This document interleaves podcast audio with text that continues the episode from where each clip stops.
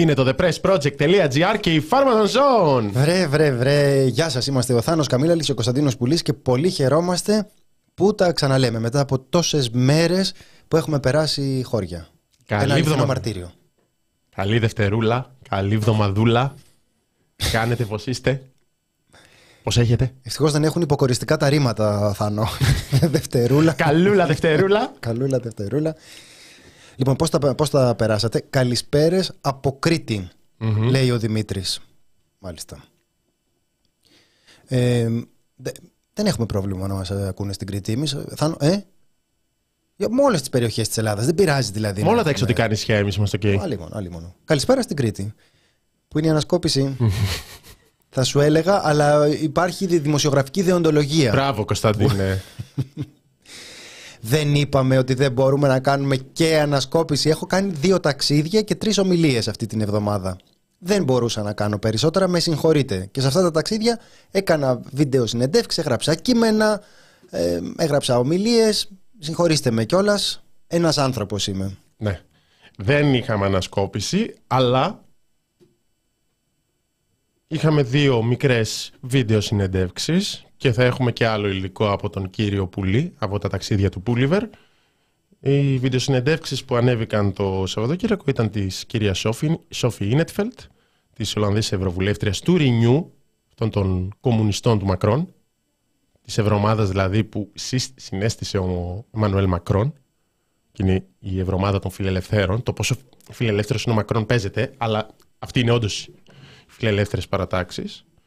Και της Μαρίας Καριστιανού. Από τις Βρυξέλλες είναι οι οι δύο συνεντεύξεις στην εκδήλωση του, της Ευρωομάδας του ΣΥΡΙΖΑ και της Ευρωομάδας της Αριστεράς για τα τέμπη. Ναι, ε, να, τις, ε, να τις δείτε. Θα δείξουμε και σήμερα δύο μικρά αποσπάσματα και από τις δύο αυτές ε, συνεντεύξεις αφού πρώτα κουβεντιάσουμε λίγο τα θέματα της ε, επικαιρότητας. Είπε Πούλιβερ ο Θάνος ή άκουσα λάθος; Είπα Πούλιβερ γιατί Δυστυχώς δεν άκουσατε λάθος. Δυστυχώς ε, αυτό είναι το, το επίπεδο της εκπομπής. το, Και έχει αυτούς, γράψει, και αυτούς το έχουν γράψει ακροατές ακροάτρες αυτό στα Εντάξει, ρε σχόλια. Θάνο, το έγραψε κάποιος. Το έγραψε κάποιος, θα μπορούσε να φύγει. Ήταν ανάγκη το δηλαδή. εστερνιστώ. Να τα... Είναι live εκπομπή, υπάρχει αλληλεπίδραση με τον κόσμο. Τέλος πάντων. Λοιπόν, ε, ναι, αυτά κάνουμε. Δεν το θυμόμουν αυτό το λογοπαίγνιο και πόνεσα. Παιδιά, σκληρές αλήθειες αυτή την εκπομπή. Έτσι ξεκινάει όμορφα η εβδομάδα, παιδιά. Εγώ ε, είχα στη, δε- στη Δευτέρα, τη Δευτέρα μίλησα στην ε, κατάληψη, στην ε, νομική. Την ε, Τετάρτη ήταν στις ε, Βρυξέλλες στο Ευρωκοινοβούλιο η εκδήλωση που έκανε ο Κώστας Αρβανίδης, ο ευρωβουλευτής του ΣΥΡΙΖΑ, για τα τέμπη. Εκεί έκανα μια ερώτηση, αλλά έκανα και δύο συνεντεύξεις, έγραψα ένα κείμενο, το οποίο το ολοκλήρωνα στο αεροπλάνο πηγαίνοντας στην Μυτιλίνη το, ε, το Σαββατοκύριακο που μίλησε στην εκδήλωση που έκανε το νησί. Υπάρχει βίντεο από την, ε, από την εκδήλωση αυτή, νομίζω στο facebook ε, ε, που έχει το, το νησί. Στο νησί.gr είναι η στο, η ιστοσελίδα τους. Ελπίζω να μην το κάνω, να μην το κάνω σώδων. λάθος. Ε, ναι.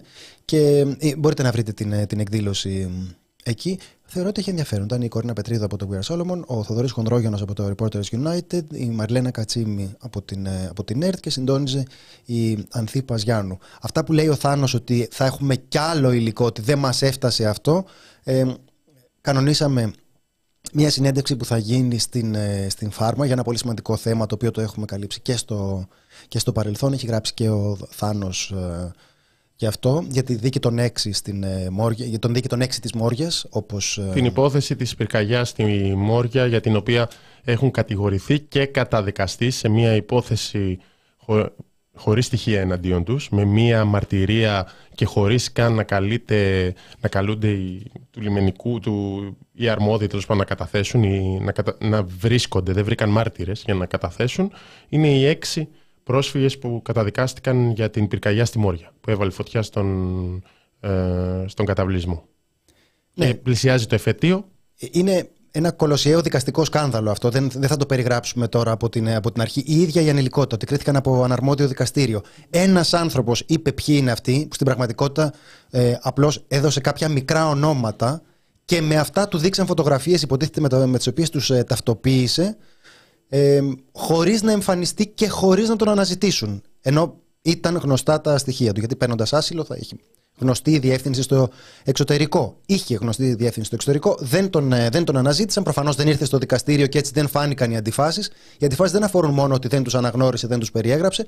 Αφορούν ακόμη το γεγονός ότι από, από το σημείο που βρισκόταν δεν υπήρχε φωτιά στο σημείο που λέει ότι την έβαλαν. Και αυτό προκύπτει και από, την, ε, από το τρομερό βίντεο που έχει κάνει η Forensic Architecture και από την ίδια την ε, έκθεση της ε, πυροσβεστικής. Αυτά θα έχουμε την ευκαιρία να τα συζητήσουμε αναλυτικά εν ώψη του εφετείου στις 4 ε, Μαρτίου. Οπότε δεν λέμε περισσότερα γι' αυτό τώρα, απλώς σας λέμε ότι θα έχουμε μια εκτενή συνέντευξη για αυτό και θα προσπαθήσουμε να έχουμε και ε, παρουσία στο, ε, στο εφετείο. Τώρα, εντάξει, αν δεν μπορέσω να να πάω εγώ, γιατί και τα όρια της οικογενειακής ανοχής είναι, όπως καταλαβαίνεις, περασμένα. Ε, θα υπάρχει κάποιος από το, από το The Press Project. Ελπίζουμε ότι θα μπορέσουμε να την ε, καλύψουμε από κοντά. Ε, λέμε ότι είναι ένα γεγονός το οποίο Επίσης είχε διεθνή κάλυψη γιατί είναι ένα ακόμη δικαστικό σκάνδαλο. Το είχαν κάνει, δεν είχαν επιτρέψει σε δημοσιογράφους. Δεν είχαν επιτρέψει στην ύπατη αρμοστία του ΟΗΕ να είναι παρούσα. Σκεφτείτε ότι στο ΖΑΚ, που επίσης το πρόσχημα ήταν η πανδημία, εντάξει, γιατί οι δίκες κανονικά είναι δημόσιες. Με πρόσχημα την πανδημία, στο ΖΑΚ έστω είχαν επιτρέψει να υπάρχουν δημοσιογράφοι και η Διεθνής Αμνηστία και το παρατηρητήριο. Οπότε υπήρξε μια δημοσιότητα στην ε, δίκη. Εδώ πέρα, αυτό που ο διεθνής τύπος περιέγραφε ως ε, δικαστικό σκάνδαλο, ε, μπόρεσαν να περάσει εν πωλής στα μουλοχτά, τουλάχιστον υπό την έννοια ότι δεν επέτρεψαν να γίνει αυτό ε, με παρουσία ε, δημοσιογράφων ή διεθνών ε, οργανισμών. Ναι, για το κείμενο το δικό μου είναι από το 2021, από τον Ιούνιο. Έχει τίτλο «Η έξι της Μόριας, βαριές καταδίκες κατά εφήβων προσφύγων που μοιάζουν προαποφασισμένες». Ο βασικός μάρτυρας κατηγορίας, ο μόνος που θεωρητικά αναγνώρισε τους κατηγορούμενους, δεν εμφανίστηκε στο δικαστήριο. Η εισαγγελία έκνε ότι δεν μπορεί να τον βρει. Mm. Ενδεικτικά αυτό που ανέφερα πριν λίγο τσαπατσούλικα. Ναι, όταν λέμε έκνε ότι δεν μπορεί να τον βρει, εννοούμε ότι τον ψάχναν στη Μυτιλίνη. Αυτό αναγράφεται. Όχι, δεν τον αναζήτησαν σε κάποια διεύθυνση. Δεν κίνησαν τη διαδικασία για να εντοπιστεί στη συγκεκριμένη διεύθυνση και τον αναζητούσαν γενικώς στη Μυτιλίνη. Φωνάζαν, ξέρω εγώ, στους δρόμους. Λοιπόν, θα υπάρχουν ε, συνεντεύξεις από. Θα, δημοσιο, θα δημοσιευθούν συνεντεύξεις από πρόσφυγες. Ε, τις έχω πάρει, είναι σε ηχητικά αυτά, χωρίς, ε, χωρίς εικόνα. Ε, οπότε θα δημοσιευθούν γραπτά και νομίζω ότι θα έχει, ε, θα έχει ενδιαφέρον και το, και το ένα και το άλλο. Και, και, η δίκη, ε, και η δίκη αυτή είναι σημαντικό να έχει αυτή τη φορά τη δημοσιότητα που της, ε, που της αξίζει και αντιλαμβάνεστε ότι το να δοθεί ο λόγος σε πρόσφυγες για να μιλήσουν για τα πάθη και τους καημούς τους είτε στη χώρα μας είτε στη χώρα προέλευσής τους είναι πάρα πολύ σημαντικό. Ναι, λοιπόν, Αλεξάνδρα Φιωρίνια Ουγγαρίας. Μας ακούν στη Βουδαπέστη. Καλησπέρα από Βουδαπέστη. Ακόμη και εδώ η πρόεδρος παρετήθηκε μετά από αντιδράσεις εν ώψη σκανδάλου. Ε, εντάξει. Αυτό λογικά το λέει για να μην γίνονται ανώμοι συγκρίσεις σε σχέση με την Ουγγαρία, επειδή ακούγεται πολύ Ελλάδα-Ουγγαρία, Μητσοτάκης Ορμπάν. Εκεί παρετείται κάποιος. Εντάξει, και εδώ πέρα. Δεν ξέρεις. Δεν ξέρεις. ε, εδώ παρετήθηκε ο Καραμαλής. Ε; Και μετά ξανακατέβηκε. και κουνούσε το δάχτυλο. Ε, Κασελάκης, μας λέτε τώρα, έχει πάει τέμπι μπλόκα Βρυξέλλες. Α, και παρέλειψα την εκδήλωση της Παρασκευής ε, στο Vox με τον, ε, με τον Ρουβίκονα. Νομίζω ότι και αυτή μπορεί να ανέβει. Υπήρχε βιντεοσκόπηση, οπότε είναι πιθανό και αυτή να ανέβει. Δεν ήταν ε, ε ζωντανή η βιντεοσκόπηση. Δεν μεταδόθηκε ζωντανά, αλλά εφόσον έγινε, φαντάζομαι ότι θα υπάρχει. Ε, εντάξει, τον Κασελάκη τώρα διασταυρωθήκαμε στις, ε, στις Βρυξέλλες, δεν θέλω, να πω, δεν θέλω να πω περισσότερα. Θα πούμε στο τέλος για ΣΥΡΙΖΑ. Δεν θέλω να πω προς το παρόν. Προς το παρόν. Αλλά αν μου δώσετε λίγο... Όχι, θέλω να πω δεν ήθελα να μιλήσω τώρα για, το, ε, για την ε, προσωπική μου εμπειρία. Αλλά για, το, για την ε, πολιτική και για το τι συμβαίνει αυτή τη στιγμή στον ΣΥΡΙΖΑ, που να το αποφύγεις. Και να θες να το αποφύγεις δεν μπορείς. Για το Spotify, ναι, μου έχουν πει ότι στο unofficial κανάλι που υπάρχει δεν έχουν ανέβει. Ε, το κοιτάμε για να αναδιοργανωθεί λίγο η φάση και να είναι τα podcast ξεχωριστά του Press και να ανεβαίνουν και να, το... και να έχουμε πλήρη έλεγχο και να διακλαδώνονται όλες οι εκπομπές του Press. Ήθελα να το δω μέσα στο Σαββατοκύριακο να ρίξω μια ματιά, δεν πρόλαβα. Είναι αυτά που δεν πρόλαβα εγώ. Γιατί ρε Θάνο, γιατί; Αλλά θα, θα γίνει, παιδιά, θα γίνει πολύ σύντομα. Μας συγχωρείτε για την όποια καθυστέρηση και την όποια, έτσι, για το πιο ξεβόλεμα. Χαίρετε live από Νιρεμβέργη. Οι συνάδελφοι με ρωτάνε Who is Constantinos Police. Τι να τους πω; Πες ότι είμαι ξάδερφος. Συνήθως αυτό ήταν. Ποιος είναι αυτός, ένας ξάδερφός μου. Ω, ένας. Ένας ξάδερφός μου. Βάζει ακουστικά και με- μιλάει κάθε μέρα μαζί με έναν άλλον που δεν είναι ξάδερφός μου, αλλά κάνει εκπομπή μαζί με τον ε, ε, ξάδερφό μου. Λοιπόν, Θάνο. Τα νοσοκομεία. Μμμ. Λοιπόν, έχουμε δημόσια νοσοκομεία. Μμ. Περίπου. Έχουμε κτίρια. Έχουμε κτίρια δημοσίων νοσοκομείων. Έχουμε κάποιους γιατρούς, λίγους, και νοσηλευτές, νοσηλεύτριες. Δεν έχουμε καθαριστές, καθαρίστριες, γιατί ιδιωτικοποιούμε π.χ. ε, τον καθαρισμό και τα δίνουμε σε εργολαβικές, ώστε να προσλάβουν αυτές το προσωπικό που ήταν στο ΕΣΥ και λίγη η σύμβασή τους που δεν ανανεώνεται με μικρότερους μισθούς. Δηλαδή, έχουμε κάποιους εκεί πέρα να φαίνεται ότι έχουμε ένα δημόσιο σύστημα. Το ερώτημα είναι κατά πόσο έχουμε αυτό το δημόσιο σύστημα υγείας. Μου επιτρέπεις να αφήσω να απαντήσει ο ίδιος ο Υπουργός; Ναι. Να απαντήσει με τα δικά του λόγια; Ναι. Δεν ιδιωτικοποιούμε το εσύ. Πόσες φορές να το πει δηλαδή, ρε φίλε; Πόσες φορές να το πει; Λέει, δεν ιδιωτικοποιούμε το εσύ. Θα είναι κάποιος ανόητος, Θάνο Καμίλα Λί, λέει ο Άδωνης Γεωργιάδης, να πιστεύει ότι δεν χρειαζόμαστε το εσύ. Ε, το συμφωνώ. Τι. Έχουμε φτάσει εκεί, ε. το Έχουμε συμφωνώ, φτάσει εκεί. συμφωνώ, συμφωνώ. Ε, Είναι, είναι αυτό Απλά που σου λέει εγώ ο άλλος. πιστεύω ότι χρειαζόμαστε εσύ. Ναι, αλλά άμα σου.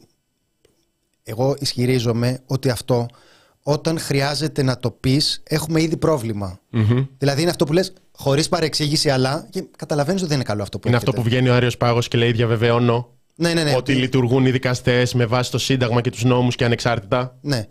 Καλημέρα. Ήθ- Θα ήθελα να ανακοινώσω ότι δεν γίνονται βασανιστήρια σε κανένα αστυνομικό τμήμα. Και λες, Α, μάλιστα. Ωραία. Είμαστε εκεί. Καλά που ανοίξαμε αυτή την κουβέντα και ευτυχώς που μου το λέτε και με καθησυχάζετε. Λοιπόν, θα είναι κάποιος ε, ανόητος να πιστεύει ότι δεν χρειαζόμαστε το εσύ. Σκοπός μας είναι η ισχυροποίηση του εσύ. Άκου τώρα. Μμμ. Πώς ισχυροποιείς το εσύ, άκου, άκου τώρα τρόπο που έχει βρει ε, και πόσο ύπουλος είναι αυτός ο τρόπος που να δίνει την ε, αντίθετη εντύπωση. Σκοπός μας είναι η ισχυροποίηση του εσύ και η ενίσχυση του δημόσιου χαρακτήρα του. Αγαπάμε το εσύ, αγαπάμε εσύ. Σ' αρέσει αυτό, Καρδούλα. Καρδούλα. Καρδούλα στο εσύ. Και γι' αυτό φροντίζουμε και γι' αυτό εργαζόμαστε. Like. Από την αρχή. Από την αρχή τα προτεραιότητα. Subscribe στο εσύ.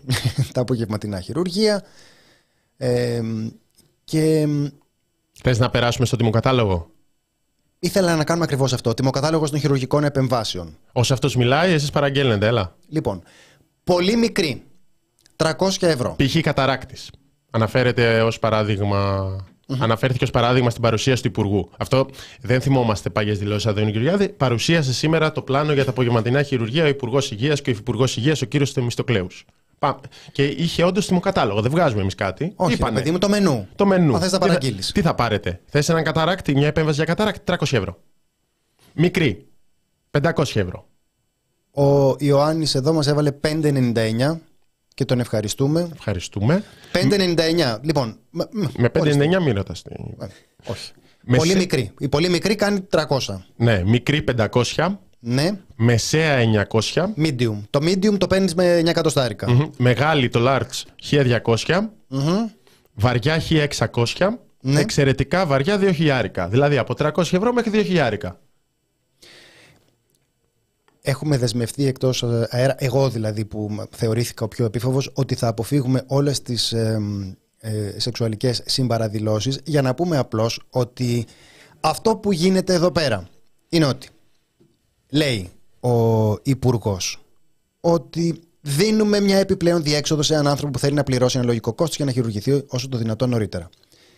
Δεν νομιμοποιούμε το φακελάκι όπως λένε κάποιοι. Και θέλω να ρωτήσω, Θάνο, ποιος θα το έλεγε ποτέ αυτό; Όπως λένε κάποιοι συνδικαλιστές. Δηλαδή, Το έχει πει ο ίδιος ο Υπουργός. Αυτό δηλαδή, το έχει πει ο Άδωνης Γεωργιάδης. Θέλω να το θυμόμαστε αυτό. Θέλω, το έχουμε ακούσει, έτσι. Ζούμε στην ίδια πραγματικότητα. Και βγαίνει μετά από δύο-τρεις εβδομάδες και λέει: Κάποιοι λένε, κάποιοι κακοί λένε ότι νομιμοποιούμε το φακελάκι. Ακριβώς το ίδιο είχε πει. Εγώ μεταξύ τότε πίστευα ότι αυτό θα το θέσει έτσι ο κύριος Παπα-Νικολάου, π.χ., ο Γενικός Γραμματέας του ΕΝΚΕ, αλλά ο Άδωνος Γεωργιάδης θα πει κάτι άλλο. Αλλά είχε βγει στο Real και μετά στην ΕΡΤ και λέει: Ναι, το νομιμοποιώ το φακελάκι. Και λέει: θα, ε, δεν νομιμοποιούμε το φακελάκι, όπως λέει ο Θάνος Καμίλαλης, που παραμένει παράνομο και θα εξακολουθήσουμε να το κυνηγάμε. Αυτό που προσπαθούμε να κάνουμε, και θα ακούσετε προσεκτικά, είναι να καταστήσουμε τη θέση του γιατρού περισσότερο ελκυστική. Εγώ θέλω να επιμείνω σε αυτό. Είναι για μένα το βασικό επιχείρημα. Είναι αυτό που πρέπει να λέμε. Είναι το ένα πράγμα που πρέπει να γίνει κατανοητό, είτε μιλάμε για το δημόσιο πανεπιστήμιο, είτε μιλάμε για τη δημόσια υγεία. Τι λέει δηλαδή. Είσαι γιατρός. Δεν σου φτάνουν τα λεφτά. Χρειάζεσαι και άλλα λεφτά μπορεί να μπεις στον πειρασμό να διεκδικήσεις και άλλα λεφτά, δηλαδή να απεργήσεις μαζί με το, σωματείο σου, το, το σωματείο σου, το επαγγελματικό σου όργανο και να πεις ότι χρειαζόμαστε καλύτερους μισθούς. Σου λέει ο Υπουργός. Μα δεν έχουμε. Αυτό που μπορείς να κάνεις είναι να έχεις μισθούς που δεν σου φτάνουν, θα αναγνωρίζω ότι έχεις μισθό που δεν σου φτάνει για να ζήσεις και απλώς θα ζητήσεις λεφτά από τον κόσμο. Και λέει κάτι ότι θα τα μοιράζονται τα λεφτά. Δηλαδή θα είναι, ναι, σαν και τα, λέει θα είναι για όλη τη χειρουργική ομάδα. Σαν τα πουρμπουάρ των ε, ναι, σερβιτόρων. Το, το βασικό σε αυτό είναι ότι αυτό που λέει, αυτό που λέει ο ίδιος, αυτό που παραδέχεται ο Υπουργός, είναι ακριβώς η βόμβα στα θεμέλια της δημόσιας υγείας για την οποία συζητάμε. Γιατί κάθε φορά που συζητάς για ιδιωτικοποίηση, το επιχείρημα είναι δεν πειράζω το δημόσιο, απλώς θα υπάρχει δίπλα του και το ιδιωτικό. Αυτό είναι το, επιχείρημα της κυβέρνησης. Την ίδια ώρα που στο λέει αυτό, σου λέει: Τους αφήνω να πεινάνε και τους λέω: Δεν είναι τόσο φοβερό. Αφού σας έχω να πεινάτε και δεν έχω άλλα λεφτά να σας δώσω γιατί τα ξόδεψα όλα σε κουμπούρια και στρακαστρούκες ε, για τον Ερντογάν, εσείς αυτό που έχετε να κάνετε είναι να δουλεύετε στο δημόσιο, να μην σας φτάνουν τα λεφτά και μετά θα τα παίρνετε στον ιδιωτικό τομέα. Οπότε, αυτό το δημόσιο που δεν φτάνουν οι ώρες, που δεν φτάνει ο κόσμος για να εξυπηρετήσει, που έχει ουρές αναμονής μηνών, ετών, έχει τετραψήφιο αριθμό ατόμων σε αναμονή για να εξυπηρετηθούν για την υγεία τους. Λες εσύ ότι μέσα σε αυτό το, μέσα σε αυτό το πλαίσιο δεν ενισχύω το, το δημόσιο, δεν έχω να δώσω άλλα λεφτά, με συγχωρείτε, θα πρέπει να βάλω άλλον έναν έμφυα για να τους αυξήσω τους μισθούς. Και σε κάνει να σκεφτείς ότι, ε, όχι, δεν μπορούμε τώρα να πληρώσουμε ρε γιατροί άλλον έναν έμφυα, γιατί ο μόνος τρόπος θα ήταν προφανώς να μας λιώσουν κι άλλο στη φορολογία. Και σου λέει ο Άδωνης Γεωργιάδης ότι το μόνο που μπορεί να γίνει είναι αυτός ο γιατρός που τον έχω με μισθό με τον οποίο δεν μπορεί να ζήσει να στραφεί στον ιδιωτικό τομέα και να ταρπάξει από τον κόσμο. Και το ίδιο βεβαίως θα γίνει και στην εκπαίδευση. Το ίδιο γίνεται. Δηλαδή, πρακτικά του λες του άλλου ότι εδώ πέρα θα υπάρχει μια κατάρρευση του συστήματος που σε στήριζε για να δουλεύεις. Όσο θα καταραίει αυτό το σύστημα, εσύ θα εξαθλιώνεσαι και θα σου λέει ότι δεν μπορείς να τα αναζητήσεις από μένα, αλλά από τον ιδιωτικό τομέα. Είναι αυτό διάβρωση του δημόσιου τομέα προκειμένου να στρέφεται σιγά σιγά και ο επαγγελματίας και ο κόσμος προς τον ιδιωτικό αφού θα φτωχαίνει ο δημόσιος τομέας παροχής υγείας και σταδιακά αυτές οι υπηρεσίες που προσφέρονται σήμερα που είναι ανεπαρκείς, προφανώς θα μειώνονται. Γιατί η στρατηγική σου είναι ότι αντί να ενισχύσεις περισσότερο το δημόσιο τομέα, θα δίνεις μια διέξοδο προς τον ιδιωτικό τομέα και επαγγελματικά για τους ανθρώπους που δεν τους φτάνουν οι μισθοί που παίρνουν και για τον κόσμο που πρέπει να περιμένει μήνες και χρόνια. Και για τους μισθούς που δεν φτάνουν, σκεφτείτε ότι αν ήταν τόσο προκλητικό πια το αίτημα των, ε, των γιατρών, ε, θα τους έλεγες ρε παιδί μου ότι μα, εντάξει, δηλαδή, τι, τι θέλετε. Θέλετε 20.000 ευρώ το μήνα, πόσα θέλετε για να ζήσετε επιτέλους άνετα. Αλλά δεν το λες, θα το έλεγες. Θα έλεγες ότι η μισθή είναι μια χαρά. Δες την παίρνουν οι υπόλοιποι. Δεν, λες, δεν είναι αυτό όμως το, το επιχείρημα, ότι είναι ντροπή σας και που το ζητάτε. Το επιχείρημά σου είναι, ξέρεις κάτι, τόσα έχει το δημόσιο, τράβα βρες τα υπόλοιπα χρήματα από τον ιδιωτικό τομέα. Αυτό, κατά την άποψή μου, συμπυκνώνει την διάψευση του επιχειρήματος ότι Απλώς θα φτιάξουμε ένα ιδιωτικούλι δίπλα στο δημόσιο, ούτε που θα ενοχλούμε. Ούτε που θα μας πάρετε χαμπάρι. Δεν θα ακούτε τίποτα. Ούτε μουσική δυνατά θα βάζουμε, ούτε τίποτα. Απλώς όπως είναι το δημόσιο, να σε μια γωνίτσα εμείς εκεί πέρα, σε αυτές τις ε, δομές που έχουν ήδη φτιαχτεί, τσακ, θα βάλω ένα μικρό, ένα μικρό, μικρό χωριαδάκι που θα είναι ιδιωτικοποίηση της υγείας. Κατά τα άλλα, μην ανησυχείτε, κάντε τη δουλειά σας ελεύθερα. Ναι. Το επιχείρημα είναι, όπως το έχει ξαναπεί ο Υπουργός και το έχουμε καταγράψει, εγώ έχω γράψει και ένα άρθρο γι' αυτό, τα, προβλη... τα είδη και τεκμηριωμένα υπάρχοντα προβλήματα στο δημόσιο σύστημα υγείας. Δηλαδή, βγαίνει ο Άδενο Γεωργία και λέει: Εγώ δεν μπορώ να δεχτώ ότι δύο και τρία χρόνια περιμένει ο άλλος για να κάνει χειρουργείο και να ρωτιέσαι ποιος κυβερνάει τα τελευταία δύο και τρία χρόνια, πέντε, και ποιες πολιτικές ακολουθούν τα τελευταία δεκαπέντε, για να το προσθέσω και αυτό. Από τώρα σου λέει: Αναγνωρίζω το πρόβλημα, το, το αναγνωρίζω μια φωτογραφία της στιγμής και ορίστε έχω μια λύση. Χτυπάει και λίγο στο κοινωνικό αυτοματισμό. Δηλαδή, τι θέλουν οι γιατροί, θέλουν κανονικούς μισθούς οι γιατροί. Πρέπει να επιβαρυνθούν οι υπόλοιποι πολίτες με, με έναν έμφυα ακόμα ε; Καλός μπαμπούλας ο έμφυα. Το δίνω αυτό στον Υπουργό. Μπορούσε να πει πρέπει να πάμε το ΦΠΑ 50% και ο ΦΠΑ είναι καλός μπαμπούλας. Ε, κλασικός κοινωνικός αυτοματισμός και εντωμεταξύ είναι αμφίβολο όπως πολύ απλά προσπαθούν να εξηγήσουν οι γιατροί αν θα λυθεί το πρόβλημα. Δηλαδή θα πληρώνει ο κόσμος. Θα, λυθού, θα μειωθούν οι λίστες αναμονής γιατί το άλλο επιχείρημα εδώ πέρα είναι ότι εντάξει, ο φτωχός, που εσείς αναρωτιέστε, τι θα κάνει αυτός που δεν τα έχει. Λες και αυτός που είναι μεσαία τάξη εισαγωγικά, έχει να τα δώσει και του είναι πάρα πολύ εύκολο να, να βρει 500 ευρώ για να δώσει για ένα χειρουργείο. Αλλά εδώ το επιχείρημα είναι ότι ο φτωχό υποφελείται γιατί όλο θα παρακάμψει την ουρά που θα έχει να πληρώσει, ταξικός φραγμός ξανά, και θα πάει πιο γρήγορα. Ναι, αλλά οι ίδιοι γιατροί θα δουλεύουν. Τι θα κάνει ο γιατρός; Χτυπάει ένα πρωινό χειρουργείο, αφού έχει μεγάλη λίστα αναμονής, μετά και ένα απογευματινό χειρουργείο και μετά ξανά ένα πρωινό χειρουργείο. Ναι, σίγουρα, σίγουρα θα γίνει αυτό. Σίγουρα θα, δεν, θα, δεν θα πάνε πίσω τα πρωινά χειρουργεία. Δεν είναι απλό, δεν είναι μια εξέταση. Πολύ βολικά το συγκρίνει και με μια εξέταση. Και είναι το ίδιο προσωπικό, το ίδιο εξουθενωμένο προσωπικό. Αν θέλουμε έναν τιμοκατάλογο, να μπορούμε να θυμηθούμε αυτό που έχουμε τώρα στο πρώτο σελίδο, που είναι η συνέντευξη που κάναμε την Πέμπτη με τον Γενικό Γραμματέα των Νοσοκομιακών Γιατρών, τον κύριο Βασίλη Τσάπα, ο οποίος έδωσε έναν άλλον σε εισαγωγικά τιμοκατάλογο, μια άλλη καταγραφή για να το θέσω σωστά και ορθά, με το πόσοι λείπουν στα νοσοκομεία της Βορείου Ελλάδας. Και σου λέει πάνω από 50% στους ανεθισιολόγου του Παπα-Νικολάου και του Ιπποκρατίου. Και να στην παθολογική του 424 ε, έκλεισε μία μέθη στο Παπα-Νικολάου αυτή που άνοιξε με δωρεά του Αθήνα 2021. Παθολογική Ξάνθης δεν είχε παθολόγο, τώρα έχει ένα συντονιστή και πάει ένας γιατρός από Θεσσαλονίκης ή Σέρες ή Καβάλα και πάει στην Ξάνθη να εξετάσει και γυρνάει. Μας το είπε μετά αυτό. Παθολογική δράμας με δύο γιατρούς. Παρέτηση πέντε παθολόγων στις Σέρες και 150% πληρότητα στον Αγιο Παύλο. Και θες να βάλεις απογευματινά χειρουργία τώρα για κάποιο λόγο στη Βόρεια Ελλάδα, π.χ. Άσε την Αθήνα, την Αττική. Ε, Θάνο. Και λέει πολύ σωστά για να το κλείσω, Κωνσταντίνε, ότι δεν είναι μαξιμαλιστικό το αίτημα να αυξηθούν πολύ και να γίνουν χιλιάδες προσλήψεις. Γιατί τώρα αυτές οι προκηρύξεις που δήθεν γίνονται και κρίνονται άγονες, το πρόβλημα που έχουν είναι ότι κανένας γιατρός δεν θα πάει να δουλέψει στο ΕΣΥ γνωρίζοντας ότι οι αμοιβές είναι πενιχρές σε σχέση με τον ιδιωτικό τομέα που τον έχουν αφήσει να, ε, να διωγγώνεται ανεξέλεγκτα και ότι ξέρει ότι θα κάνει δουλειές για τρεις και τέσσερις γιατρούς. Ε, ξέρουν τις συνθήκες εργασίας. Ποιος θα πήγαινε, ποιος επαγγελματίας θα πήγαινε σε ένα περιβάλλον που ξέρει πόσο τραγικές είναι οι συνθήκε. Που ξέρει ότι οι άλλοι φεύγουν, ρε παιδί μου. Έχουμε παρετήσει. Ναι, ναι, ναι. Ξέρει ότι οι άλλοι φεύγουν. Έχεις μια δουλειά, έχεις μια, επιχείρη, έχεις μια επιχείρηση και γίνονται μαζικές ε, παρετήσεις γιατί δεν αντέχει ο κόσμος. Θα πας εσύ να δουλέψεις εκεί πέρα; Ένας, δύο; Λοιπόν, Μας γράφει η φίλη Ελένη, φιλιά στον αδερφό μου το Βαγγέλη που σας βλέπει για πρώτη φορά. Βοηθάει και η δωροδοκία. Βοηθάει και η δωροδοκία ότι έβαλε 5 ευρώ για να το διαβάσουμε αυτό. Αλλά εντάξει, τώρα εμείς είμαστε και άνθρωποι. Με... Εντάξει. Έχουμε, τι, καρδιά έχουμε, δεν, δεν έχουμε αγκινάρα, πέτρα.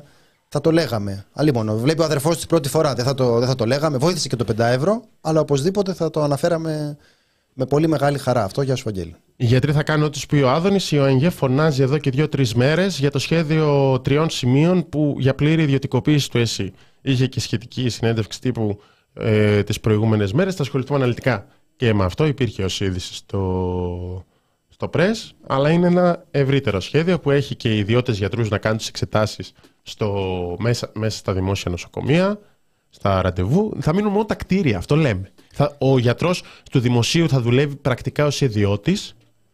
Ο κόσμος θα στρέφεται στην ιδιωτική υγεία ή θα πληρώνει κάτι λιγότερο, όπως λέει ο Υπουργός, για τις επεμβάσεις. Και, και θα σου λέει: Δεν έχει καταρρεύσει το εσύ. Έχουμε δημόσιο σύστημα υγείας. Να, ορίστε, ένα κτίριο. Το Γενικό Κρατικό Νίκαιας. Κρατικό. Δεν θα το κλείσουμε το εσύ, μας γράφει ο Άρης. Απλώς θα κλείσουμε τα νοσοκομεία, θα έχουμε εκατοντάδες ελλείψεις, παρατημένα, χαλασμένα μηχανήματα, ελλείψεις σε φάρμακα, αναλώσιμα. Αναρωτιέμαι πού θα πάει ο κόσμος μετά άραγε. Ναι, είναι ακριβώς το. Και προσέξτε, το συζητάμε στην εκπαίδευση συμβαίνει το ίδιο πράγμα. Και στην ε, μέση εκπαίδευση σημαίνει το ίδιο πράγμα. Με τα σχολεία δύο ταχυτήτων το, το επιχείρημα είναι ακριβώς το ίδιο.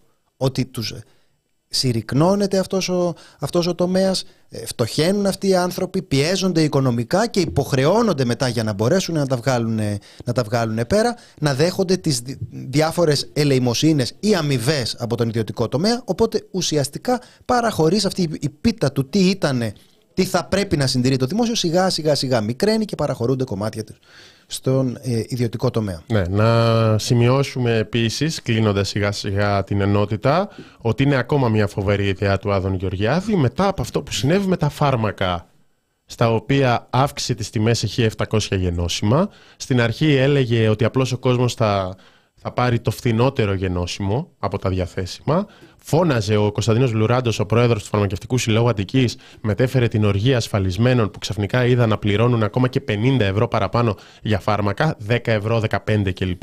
Και μετά ήρθε ο υπουργός και λέει μεσοσταθμικά, κατά μέσο όρο η ανώτατο, θα είναι 3 ευρώ η επιβάρηση, θα βάλει και ανώτατο πλαφόν στις, ε, στις επιβαρύσεις.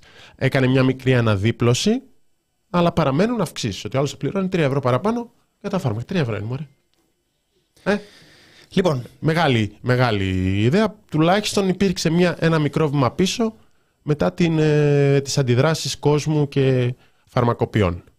Θα ήταν καλό σε όλα αυτά να βλέπαμε την αντιπολίτευση γιατί σήμερα π.χ. θα έπρεπε η αντιπολίτευση να είναι στα κάγκελα που παρουσιάζεται τιμοκατάλογος για χειρουργικές επεμβάσει στο δημόσιο σύστημα υγείας αλλά εντάξει. και αυτό δεν πάει για όλη την αντιπολίτευση. Προφανώς πάει για τα δύο μεγάλα κόμματα της αντιπολίτευσης. Μετά, να μην αναρωτιόμαστε για το αν πρέπει να αλλάξουμε το λογότυπο ή τι. Τι μου σποϊλάρει τώρα το ναι, ναι, ναι ναι ναι, ναι, ναι, ναι, ναι, ναι, ναι. Ναι Ή ξέρω εγώ, γιατί δεν ανεβαίνει το Πασόκ και ο ΣΥΡΙΖΑ. Η κατάληψη λοιπόν στην νομική. Κοιτάξτε να δείτε τώρα. Κοιτάξτε να. Είναι τώρα τα, τα σκατόπεδα εκεί πέρα. Τα στέλνεις να, να γίνουν δικηγόροι. Περιμένεις ότι θα είναι με το ταγεράκι τους, με την τζαντούλα τους, με το αυτό τους. Θα νιώθουν λίγο σαν να παίζουν σε κάποια σειρά. Καταλάβατε; Ότι θα, θα έχουν φιλοδοξίες, ότι θα μάθουν λίγο, λίγο να σκύβουν και το κεφάλι, λίγο το πίσω πλατό μαχαίρωμα, λίγο όλες αυτές τις επαγγελματικές αρετές με τις οποίες καταξιώνονται οι άνθρωποι στον πολιτικό στίβο. Αλλά πού; Είναι δημόσιο πανεπιστήμιο. Οπότε τι θα μαθαίνουν, επαναστατική γυμναστική θα είναι ο καμιλαλη καταλήψεις, ναι. παρανομίες ναι. και θα καταλήξουμε με τα πανεπιστήμια, αντί να βγάζουν επιστήμονες της νομικής, να έχουμε Θάνο Καμίλαλη επιστήμονες της παρανομίας. Αυτό θα έχουμε. Ωραίο αυτό. Αυτό δεν έπρεπε να το πάρει κάποιος να το κάνει. Αν μας ακούει ο κύριος Κοσμήτορας της νομικής, ο κύριος Γκλαβίνης, ο οποίος λέει, είπε ότι η δημόσια δύναμη επενεύει στη νομική σχολή του απειθήτα. Ούτε ο Χρυσοχοίδης δεν θα το έθετε έτσι. Η δημόσια δύναμη. Θυμήθηκες τώρα τη, τη δημόσια δύναμη; Τι θυμήθηκε, γιατί να μην τη θυμηθεί; Λοιπόν, θα, θα πούμε μετά τι είπε και ο κύριος Ζαρωτιάδης. Αν, ακού, ναι, αν ακούει, ο, αν ακούει ο Κοσμήτορα είναι πολύ ωραίο. Πώς το πες, το θυμάσαι τώρα ή έφυγε έτσι, ήτανε... Αυτό πρέπει να ανέβει, στο, να ανέβει στο TikTok που δεν είναι και ο αλγόριθμος ότι να είναι εκεί πέρα. Οπότε το, το Κάποιοι πιστεύουν. πιστεύουν και, γιατί γράφετε, και γιατί λέτε επενετικά για τον ε, Βαρβιτσιώτη και μου λένε, μου λένε κάτι τέτοια σχόλια. Λοιπόν, ε, διαβάζω τον ε, τίτλο ε, The Press Project. Παιδιά, έχω βρει ένα site. Τι site άρα είναι αυτή, The Press, The Press Project. Ο Κοσμήτορας λέει: Απειλεί με χαμένα εξάμεινα τους φοιτητές. Παιδιά, πείτε στον Κοσμήτορα ότι χαμένη είναι η ζωή μας όλοι. Δεν είναι τα εξάμεινα.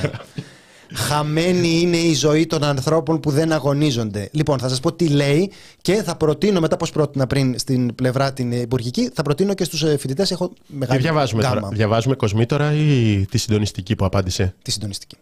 Τα σωστά. Η Συντονιστική Επιτροπή Κατάληψης Νομικής, ε, Απουθού, καταγγέλει ο Κοσμήτωρο Αστυνομική, συνεχίζει να εκβιάζει το φοιτητικό σύλλογο να λήξει την κατάληψη. Με απειλές για χαμένα εξάμεινα, σε συνέχεια όλης της προηγούμενης εκβιαστικής στάσης του που είχε φτάσει μέχρι και σε σημείο να έρθει στην κατάληψη με κόφτη για να σπάσει τα λουκέτα. Αυτό είναι το καν το μόνο σου σε νέα επίπεδα. Σου λέει ο άλλος, δεν θες κατάληψη, Κοσμήτωρας, πας με το κόφτη στην κατάληψη να σπάσει την περίμενε την ε, δημόσια δύναμη; Γιατί δεν μπορούμε να τα περιμένουμε. Δεν γίνονται με την ανάθεση, Θάνο. Αυτά θέλουν αυτενέργεια. Μετά από την πολύ μαζική Γενική Συνέλευση του Φοιτητικού Συλλόγου Νομικής, στην οποία υπερψηφίστηκε με μεγάλη διαφορά η κατάληψη ως μέσο πάλι ενάντια στα ιδιωτικά πανεπιστήμια, υπερψηφίστηκε, ρε. Υπερψηφίστηκε. Ήταν πολύ ωραία η συνέντευξη αυτή της ε, φοιτήτριας που απέναντι σε έναν αγενέστατο δημοσιογράφο, ο οποίος νόμιζε ότι θα τη βγάλει καθαρή, διακόπτοντας, λέγοντας ανοησίες. Ήταν υπέροχο το πόσο ε, προσεκτική και δίκαιη ήταν η απάντηση, πόσο δίκαιες ήταν οι απαντήσεις που έδινε σημείο προς σημείο. Έλεγε για την νομιμότητα των καταλήψεων, λέει δεν είναι παράνομες. Ναι, παράνομες είναι και οι απεργίες. Δεν είναι όλες. Τι σχέση έχει που δεν είναι όλες; Αυτό είναι πολύ, κα, πολύ κακή συζήτηση. Και ήταν εντυπωσιακό ότι έβλεπες μια κοπέλα που με τόση ψυχραιμία ανέλυε απολύτως πιστικά τα επιχειρήματα. Και προσέξτε, εδώ η πέρα. Η Σοφία Θατοκά από τον Φοιτητικό Σύλλογο της Νομικής του ΕΚΠΑ στο One σε κάποιον που δεν έκανα το κόμπο να συγκρατήσει το όνομά του, δεν είναι ήτανε, και συνάδελφος κιόλας. Ήταν σχρό το πώς πήγαινε από θέμα σε θέμα, το πώς κανόνες διοντολογία πάτησε, το πώς προσπαθούσε να πετάξει άσχετες πληροφορίες για να τη βγάλει να χάσει τον ηρμό της σκέψης της η φοιτήτρια και αξιοθάμαστο το πώς στάθηκε και το πόσο ψύχρεμα στάθηκε σε αυτή τη χειδαιότητα. Είναι, είναι ουσιαστικές οι απαντήσεις. Αυτό είναι το πολύ δύσκολο σε αυτές τις περιπτώσεις, να μπορέσει κανείς να παραμείνει προσκολλημένος σε κάτι ουσιαστικό. Εδώ, με όλη τη χειδαιότητα του δημοσιογράφου, η συζήτηση παρέμεινε στα ουσιώδη. Ναι. Αυτό είναι πάρα πολύ σπάνιο για την τηλεόραση και οφείλεται ακριβώς στο ότι είχες εκεί πέρα μια ε, φοιτήτρια η οποία έχει στο μυαλό της κάτι που. Εντάξει, παίζει ρόλο και αυτό. Ξέρετε, σε μια εποχή που συζητάμε τα πάντα με όρους επικοινωνίας, έχει δίκιο. Είναι πάρα πολύ απλό το πράγμα. Είναι μια υπόθεση στην οποία συζητάς και έχεις στο μυαλό σου κάτι το οποίο δεν απηχεί το ιδιωτελέ συμφέρον σου ή αυτό που σου είπαν τα αφεντικά σου στο αυτή να, να γριλίζεις ε, σε, στη φοιτήτρια που έχεις μπροστά σου. Είναι δίκαιο. Λοιπόν, το βίντεο το, έχει, το πλήρες το έχει ανεβάσει και ο συνάδελφος ο Χρήστος Αβραμίδης. Ναι. Το αναδημοσίευσα στο ε, Instagram το βίντεο, το βίντεο αυτό. Είναι πολύ ωραία αυτή η συνέντευξη ακριβώς για αυτό το λόγο. Γιατί, γιατί βλέπεις ε, τη διαφορά του επίπεδου. Βλέπεις ε, τη λύσα, την αγένεια και τη χιδεότητα με την οποία την αντιμετωπίζει ο δημοσιογράφος και τον απλό τρόπο με τον οποίο ψύχρεμα αντιπαρατίθενται τα, ε, διατυπώνονται τα επιχειρήματα. Λοιπόν, μαζική γενική συνέλευση, λοιπόν, στην οποία υπερψηφίστηκε με μεγάλη διαφορά η κατάληψη ως μέσο πάλι ενάντια στα ιδιωτικά πανεπιστήμια. Λάβαμε, λέει, ένα από τα γνωστά mail του Κοσμήτορα. Φαγώθηκε κι εσύ. Μέσα από τα οποία ο Γκλαβίνης, εδώ κάπως γίνεται πιο επιθετικό το κείμενο. Ο, λοιπόν, θα το σου λοιπόν εγώ. Ο κύριος Γκλαβίνη. Ο αξιότιμος. Ο αξιότιμος κύριος Γκλαβίνης συνεχίζει να εκβιάζει το φοιτητικό σύλλογο να σταματήσει την κατάληψη με απειλές για χαμένα εξάμεινα σε συνέχεια της προηγούμενης εκβιαστικής στάσης. Τα επιχειρήματα του αξιότιμου κυρίου Γκλαβίνη καταρρύπτονται ένα και πλέον ολο... ε, ένα-ένα και πλέον ολόκληρο το φοιτητικό σώμα καταδικάζει αυτή, την, ε, αυτή τη στάση. Ε, που τίποτε δεν εγγυάται για τους φοιτητές και για την εξεταστική μας. Αναφέρεται σε καταληψίες φοιτητές, ωστόσο αυτός ο χαρακτηρισμός πέφτει στο κενό, καθώς το μόνο που υπάρχει είναι η απόφαση φοιτητικού συλλόγου. Έλεγε ο άλλος, και άμα πάω εγώ με φίλους μου, δεν είναι θεσμικό όργανο η παρέα σου, ρε φίλε. Λοιπόν, αυτό, αυτό το λέγε ο, ο δημοσιογράφος. Ο τύπος του One. Ε, καλά, όχι το. Σε έβρισα. Ωστόσο, ο αξιότιμος κύριος Γκλέμπιν εδώ και πάρα πολύ καιρό την ακυρώνει και την καταπατά διαρκώς. Είναι σαφές ότι αυτή η αναφορά του έχει σκοπό να αποκρύψει το ότι αποφάσεις για καταλήψεις λαμβάνονται μέσα από συλλογικές διαδικασίες και δημιουργεί ένα κλίμα κανιβαλισμού μεταξύ μας. Λοιπόν, ε, θέλω να πω για τις, ε, για τις εξετάσεις, ε, μια που δεν με νοιάζει εμένα, τι με νοιάζει εμένα, εξετάσεις δίνω. Τα δικά μου είναι και μικρά κιόλας, δεν στο δημοτικό είναι. Το λέω χωρίς κανένα, κανένα κόστος και γενικά είναι πολύ ε, καλή ιδέα να παρακινείς τους άλλους να κάνουν πράγματα που έχουν κόστος μόνο για τους ίδιους. Ε, δεν ξέρω Θάνο τι λες κι εσύ. Αυτό, αυτό προτίθεμαι να κάνω.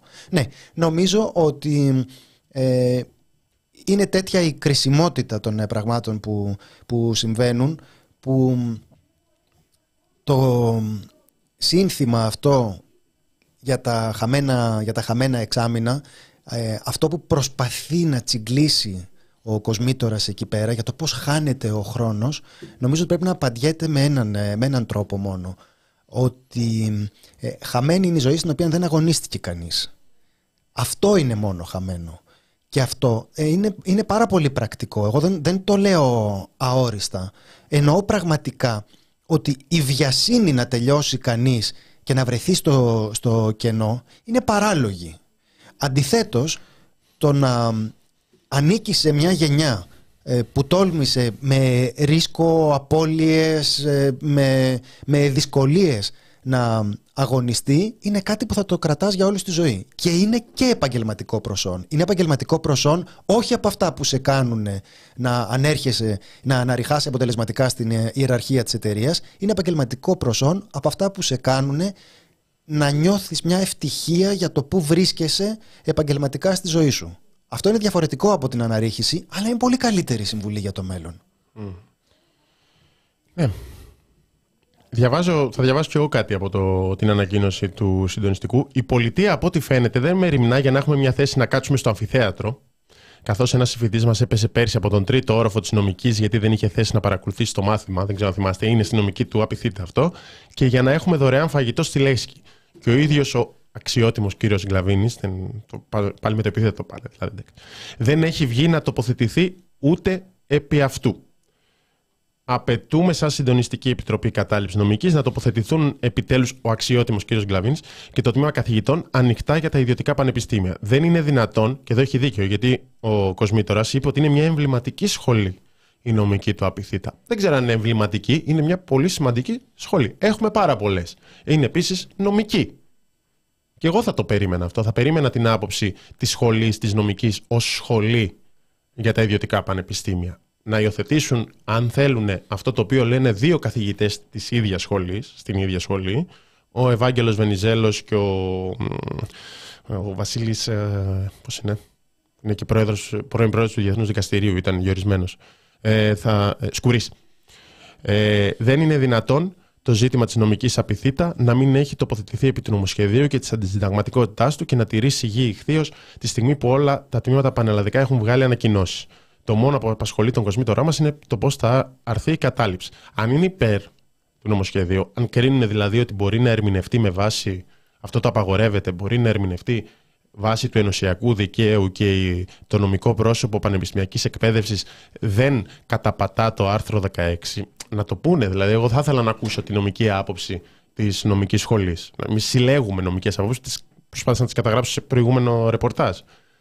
Απαιτούμε να βγάλει ανακοίνωση που να απαντά στα πραγματικά ερωτήματα των φοιτητών, να μετατεθεί η έναρξη του αερινού εξαμήνου, να διεξαχθούν ομαλά. Εν μεταξύ, ποιο εξάμεινο θα χάσουν; Έχει ολοκληρωθεί το εξάμεινο. Και θέλω να διαβάσω την ε, κατακλίδα. Εμείς δεν πρόκειται να τρομοκρατηθούμε, ούτε να υποκύψουμε στις απειλές και τους εκβιασμούς καμιάς κοσμητείας και κανενός Υπουργείου που προσπαθούν να κάμψουν τον αγώνα μας και τις αντιστάσεις μας, μιλώντας για χαμένες εξεταστικές. Έχουμε τα μάτια στραμμένα στο κίνημα και τον αγώνα ενάντια στα επιθετικά σχέδια της κυβέρνησης που φέρνει αυτό το νομοσχέδιο. Το οποίο μάλιστα τέθηκε σε δημόσια διαβούλευση και είναι πιο καταστροφικό από ό,τι περιμέναμε. Κάνουμε ξεκάθαρο ότι το ποτάμι που έχει δημιουργηθεί θα τους σαρώσει και δεν θα τολμήσουν καν να ψηφίσουν το αντισυνταγματικό νομοσχέδιο που διαλύει τα επαγγελματικά μας δικαιώματα, την προοπτική και το μέλλον μας. Και έχω να πω ότι είναι αυτό που όχι αυτό που περιμένουμε, αλλά αυτό που έχουμε πολύ μεγάλη ανάγκη αυτή τη στιγμή, δηλαδή ένα κίνημα που να μην τρομοκρατείται, να μην κάνει πίσω απέναντι σε εκβιασμούς.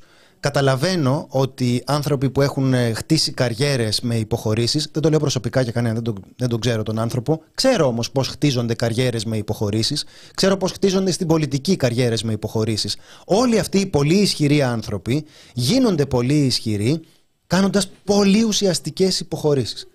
Οπότε η διαφορά τους από το κίνημα, η κεφαλαιώδης ηθική διαφορά τους από το κίνημα, είναι το κίνημα απαρτίζεται από ανθρώπους που ακριβώς εμφορούνται από κάποιες αξίες. Ξέρουν πότε να λένε όχι. Καλά, το Απιθύτα έχει μαύρη πρόσφατη ιστορία σε αυτό με τον αξιότιμο πρώην Πρίτανη.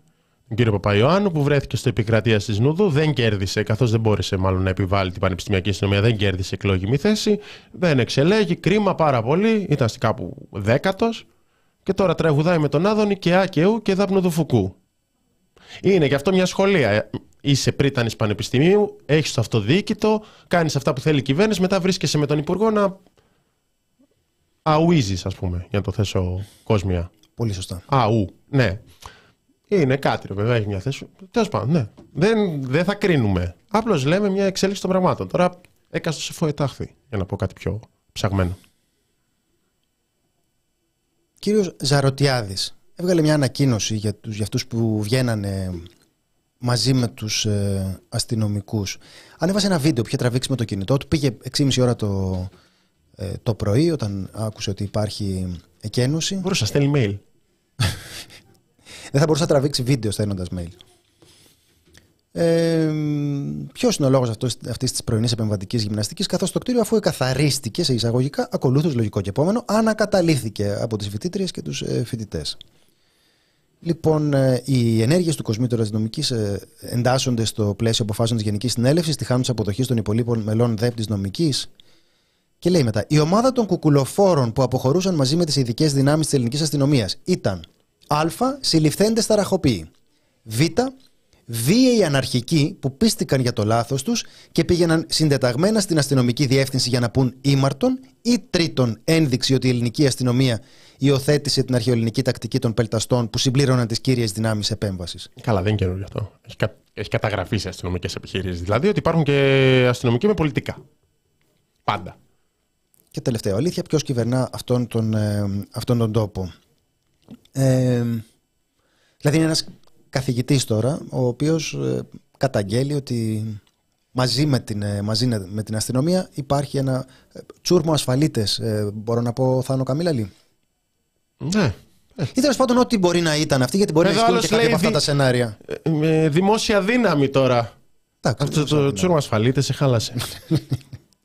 είναι καθηγητής του τμήματος οικονομικών επιστημών στο Απιθύτα. Είναι ε, ε, και οι οικονομικές επιστήμες ανήκουν στην ΟΠΕ τέλος πάντων. Δηλαδή έχει αρμοδιότητα να είναι εκεί. Ε, καταλαβαίνετε πώς το λέω. Ότι... Ναι. Ε, οπότε θέτει αυτό, το, θέτει αυτό το ερώτημα. Τώρα εντάξει, δεν, αυτό είναι δικό μαχαίρι γιατί μερικές φορές χρησιμοποιείται και προκειμένου να, να υποθεί ότι, ότι αυτοί, τα, αυτοί τα κάνουν. Η αλήθεια είναι ότι μπορούμε να μείνουμε σε αυτό που, σε αυτό που λέγεται. Δηλαδή ότι όταν ε, έχεις ε, τώρα ε, τους άλλους να βγαίνουν πίσω από την, ε, από την αστυνομία, να καλύπτονται από την αστυνομία, είναι μια εικόνα όχι σαν αυτή που θα ήθελε να παρουσιάζει προς τα έξω η Νέα Δημοκρατία, είναι λίγο μια εικόνα πιο κοντά σε αυτήν που παρουσιάζουν οι εκθέσεις του Ευρωκοινοβουλίου. Είναι πιο κοντά στην, στην έκθεση που αποτυπώνεται στο ψήφισμα του Ευρωκοινοβουλίου αυτή η εικόνα. Αλλά εντάξει, Τέλος πάντων, ας μην είμαστε υπερβολικοί και κυρίως ας μην είμαστε υπερβολικοί γιατί έχουμε να συζητήσουμε και για τον ε, ΣΥΡΙΖΑ. Ναι, πριν από αυτό να πούμε Τι θέλεις; ότι την Παρασκευή, αν δεν κάνω λάθος, υπήρξε και μια ανακοίνωση της Συνόδου των Πριτάνεων η οποία λέει πρώτον ότι χρειαζόταν μεγαλύτερη διαβούλευση επί του νομοσχεδίου. Η διαβούλευση κράτησε 10 μέρες. Δεύτερον, ότι αυτή η κρίσιμη μεταβολή για τα πανεπιστήμια, το λένε όσο πιο δεσμικά γίνεται, θα έχει σοβαρές επιπτώσεις στο δημόσιο πανεπιστήμιο και κυρίως στα περιφερειακά πανεπιστήμια. Αυτό είναι κάτι που τονίζεται και σε ανακοινώσεις Πανεπιστημίου της Περιφέρειας. Έβλεπα και το Πανεπιστήμιο Αιγαίου έχει βγάλει ανακοίνωση και το Πανεπιστήμιο Κρήτης έχει βγάλει ανακοίνωση. Λοιπόν. Δηλαδή περισσότερο θα πληγούν, υπάρχει και αυτή η πτυχή, πώς θα, πληγεί, θα πληγεί το Δημόσιο Πανεπιστήμιο. Το λένε και η Σύνοδος των Βρυτάνιων. Λέγοντας κιόλας ότι στα μέτρα για τα δημόσια πανεπιστήμια έχει ενσωματωθεί μέρος των προτάσεών μας. Προσπάθησαν να ισορροπήσουν εκεί πέρα. Ε, αυτό είναι μια πτυχή του τέτοιου. Ότι πρώτα θα την πληρώσουν τα πανεπιστήμια της ε, της περιφέρειας. Γιατί δεν θα πηγαίνει κάποιος να πληρώνει τα να πληρώνει ενίκεια, δεν ξέρω εγώ τι, μπορεί να προτιμάται η λύση του να πληρώσει τα δίδακτρα και να μείνει σε ένα μεγάλο αστικό κέντρο. Θα μειωθεί και η χρηματοδότηση. Λοιπόν, πάμε να, να δούμε λίγο την... Ε, και το Πανεπιστήμιο Ιωαννίνων, ενώ τα πιο πρόσφατα που έχω δει, ε, ε, το Πανεπιστήμιο Ιωαννίνων νομίζω ήταν που είχε και τα στοιχεία, ήταν πριν μια-δύο εβδομάδες. Έχουν βγάλει σχεδόν όλα τα πανεπιστήμια. Και το Μετσόβιο είχε βγάλει και, και το Πάντιο έβγαλε πρόσφατα. Λοιπόν, ε, πάμε να δούμε τι έχει γίνει στον, ε, στον ε, ΣΥΡΙΖΑ. Ε, ξεκινάμε από μια πρωτοβουλία που πήρε ο πρόεδρος του ΣΥΡΙΖΑ να απευθυνθεί στα μέλη του κόμματος ή αυτούς μπορούν να μπουν στην πλατφόρμα και να απαντήσουν σε ένα ερωτηματολόγιο. Ε, έχει θέσει λοιπόν κάποια προς, τον, προς τον κόσμο εν ώψη του συνεδρίου. Δηλαδή την ώρα που θα ε, πηγαίναμε κάπως ε, έτσι ομαλά αγαπημένοι χωρίς κανένα πρόβλημα, καμιά εσωτερική διαμάχη ή και με μικρότερες ή άλλες εσωτερικές ε, διαμάχες. Ξέρω εγώ ένα καυγά για τον ε, Παύλο Πολάκη ο οποίος ε, είχε αρκετή ευληγησία στη συνείδησή του για να συμμετάσχει σε, έναν, ε, σε μια μνημονιακή μετάλλαξη στο κόμμα του, αλλά στο θέμα των δικαιωμάτων της ΛΟΑΤΚΙ κοινότητας δεν μπορούσε να βάλει νερό στο κρασί του και έπρεπε να αντισταθεί. Γιατί, ναι, και δεν, υπάκουσε, όλα υπάρχει ένα δεν έχει υπακούσει στην περίπου κομματική πειθαρχία που έβαλε ο Στέφανος Κασελάκης, που είχε ανακοινωθεί ως κομματική πειθαρχία και μετά δεν ήταν κομματική πειθαρχία, αλλά θα ήταν συνέπειες τις οποίες δεν έχουμε δει ακόμα. Αν μπερδευτήκατε, δεν φταίω. Ναι, ρε παιδί μου, τώρα εντάξει, το τόσο δύσκολο ήταν. Τόσο δύσκολο ήταν. Έπρεπε ντε και καλά να ζητήσεις την παραβίαση των δικαιωμάτων της ΛΟΑΤΚΙ κοινότητας, δηλαδή επειδή δεν το άντεχε η συνείδησή σου. Τι αντέχει, μόνο λιτότητα αντέχει η συνείδησή σου. Τα ερωτήματα που θέτει ο Στέφανος Κασελάκης. Ε, αν έχουμε και, το, και την εικόνα. Ναι, αν γίνεται. Αυτό είναι. Αυτό είναι. Αυτή τη στιγμή θα ο κόσμος βλέπει την, ε, βλέπει την εικόνα. Τι να πω, δηλαδή αυτό δεν είναι στούντιο, αυτό είναι ένα θαύμα. Η NASA είμαστε, δεν είμαστε εμείς ένα site, Θάνο. Πιστεύετε ότι η τωρινή δομή του ΣΥΡΙΖΑ είναι αποτελεσματική; Έχει, ναι, όχι. Δεν είναι, δεν είναι για πολλά πολλά ο κόσμος γιατί είναι και λίγο ηλίθιος, παιδιά. Οπότε το ρωτάς. Ε, το πιστεύεις είναι αποτελεσματική, ναι ή όχι; Ηρωνε, ε, στο σημείο αυτό, επειδή πειράζονται εύκολα, να ξεκινήσουμε ότι κάνει πλάκα με όλο τον κόσμο και τύπου, δεν φτάνει που σας ρωτάμε και όχι με τους ψηφοφόρους του ΣΥΡΙΖΑ, επειδή πειράζονται πάρα πολύ εύκολα με αυτό. Είστε ικανοποιημένοι. Σοβαρό λόγο δηλαδή τώρα. Άσε με ρεθάνο τώρα που θα εξηγούμε ότι ε, ρωνευόμαστε τώρα. Τι να κάνω τώρα που άλλος ψάχνεται για, να, για καυγά και δεν μπορεί να συζητήσει; Να ψάχνετε. Τι να κάνω; Δεν πειράζει, να ψάχνετε. Είστε ικανοποιημένοι από την, από την ανταπόκριση των οργάνων του κόμματος; Εδώ δεν θίγει την νοημοσύνη του η διαδικασία αυτή που οδήγησε στο Στέφανο Κασελάκη τώρα και θίγεται από το τι θα πω εγώ. Τρίτον, επιθυμείτε να γίνουν ριζικές αλλαγές στη δομή του κόμματος. Ο ΣΥΡΙΖΑ πρέπει να αυτοπροσδιοριστεί ως κέντρο αριστερά ή ως αριστερά. Και εδώ εγώ θα είμαι πρόεδρος έτσι και αλλιώς. Τώρα θέλετε κέντρο αριστερά και θέλετε και αριστερά. Πρόεδρο, εγώ θα είμαι. Πες το και Θανάση. Ναι. Επιθυμείτε ο ΣΥΡΙΖΑ. Κάτσε Θάνο, γιατί εδώ πάμε στα δύσκολα. Πάμε στα σημαντικά. Επιθυμείτε ο ΣΥΡΙΖΑ να αλλάξει λογότυπο. Επιθυμείτε ο ΣΥΡΙΖΑ να αλλάξει όνομα. Τι προσδοκάτε από το επικείμενο συνέδριο του κόμματος; Όπα, εδώ γράφεις και ένα ειρήνη, αφοπλισμό, πυρηνικό αφοπλισμό και τέτοια. Γενικά, τι επιθυμείτε να αλλάξει στο κόμμα ο Στέφανος Κασελάκης; Και αυτή είναι η καλύτερη ερώτηση. Δηλαδή, είναι το κόμμα από κάτω. Ο Στέφανος Κασελάκης που ξαναφτιάχνει το κόμμα και τον ρωτάς τι θες να κάνει ο Στέφανος Κασελάκης για σένα; Τι θες να κάνει για το κόμμα ο Στέφανος Κασελάκης; Ε, όπως καταλαβαίνετε δεν ήταν πολύ... Ε, δεν ήταν ωραίο που το έκανε χωρίς να ρωτήσει κανέναν. Εντάξει, δηλαδή... social είναι. Ρωτά... Εγώ ρωτάω. Δεν, δεν είναι social. Ε; Είναι η πλατφόρμα του κόμματος. Ναι, έτσι ανακοινώθηκε όμως. Ναι, δηλαδή δεν είναι ότι. Δεν ανακοινώθηκε σε κάποιο όργανο, το έβγαλε. Το έβγαλε. Δεν είπε, ε, δεν είπε καν θα το βγάλω. Δηλαδή τα μαθαίνουν ναι. όπως τα μαθαίνουμε και εμείς οι υπόλοιποι στο ΣΥΡΙΖΑ. Ναι. Σου λέει έχει κάνει ανάρτηση σήμερα ο πρόεδρος. Για να δω τι έγραψε. Να δω πώς πάει το κόμμα μου. Εγώ όταν έγραφα στα social ρωτούσα το Θάνο. Ήμουν κάπως πιο προσεκτικός από τον. Ε, Αυτό ισχύει. Αυτό ισχύει, ναι. Τα συζητάω. Ε, ο Κασελάκης όμως ε, επειδή έχει αυτό το επικοινωνιακό χάρισμα μέσα στο πλαίσιο αυτού του επικοινωνιακού χαρίσματος ε, παιδιά έκανε αυτή την, ε, αυτή την κίνηση. Ε, θα, θα, θα κάνω ένα σύντομο πρώτο, πρώτο σχόλιο και μετά ε, μπορείς να το πάρεις εσύ που έχεις γράψει και το σχετικό ε, άρθρο. Αυτό που του καταλογίζουν, έχουμε αντιδράσεις. Γεροβάσιλ, Ρήγας, κάποιον ξεχνάω. Δημόσιες αντιδράσεις έχουμε από Όλκα Γεροβασίλη, από Κατερίνα Νοτοπούλου, από Πάνο Ρίγα. Ναι. Και Χρήστος Σπίρτζη και μία εντάξει, κάπως αποστασιοποιημένη δήλωση του Νίκου Παπά. Αυτά είναι από αντιδράσεις. Είχαμε έτοιμα το οποίο υπέγραψαν 17 μέλη της Κεντρικής Επιτροπής να συγκληθεί. Ξεκίνησε η Κεντρική Επιτροπή. Μέσα στα μέλη που υπέγραψαν είναι και ο Νίκος Παπάς και ο Παύλος Πολάκης, οι πρώην σωματοφύλακες του Κασελάκη. Δεν ξέρω, είδα το φως το αληθινό; Ε, ναι, παιδιά, οι λάθος επιλογές πληρώνονται γενικά. και, ε, και το πολύ σημαντικό είναι ότι ο Στέφανος Κασελάκης, ενώ θα έμπαινε μέσω τηλεδιάσκεψης, δεν εμφανίστηκε στην, ε, ε, στην Κεντρική Επιτροπή του κόμματος. Μας γράφουν εδώ πέρα. Πολιτική Στην πολιτική γραμματεία του ΣΥΡΙΖΑ. Να συγκληθεί η πολιτική γραμματεία. δεν εμφανίστηκε στην πολιτική γραμματεία του ΣΥΡΙΖΑ. Φόρους. Ε, πόσο πιθανό είναι να προτείνετε το ΣΥΡΙΖΑ σε έναν φίλο σας; Νομίζω ότι είναι πολύ, πολύ, καλή, πολύ καλή ερώτηση που θα έπρεπε να μπει εκεί πέρα. Ε, εγώ θα, θα έλεγα ότι για ακόμη μια φορά αυτό που γίνεται είναι ότι υπάρχει ένα επικοινωνιακό πυροτέχνημα μπροστά σε πολύ πολύ ουσιαστικά διλήμματα.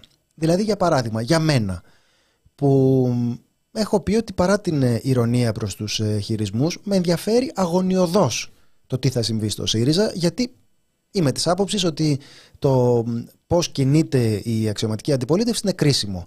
Μπορεί αυτή τη στιγμή, δεν λέω ότι είναι μια συγκεκριμένη πρόβλεψη και ότι αυτό θα γίνει, αλλά δεν είναι καθόλου απίθανο με την πορεία που έχει πάρει ο ΣΥΡΙΖΑ να έχουμε διάλυση του ΣΥΡΙΖΑ και δημιουργία ισχυρού μετόπου δεξιά της Νέας Δημοκρατίας.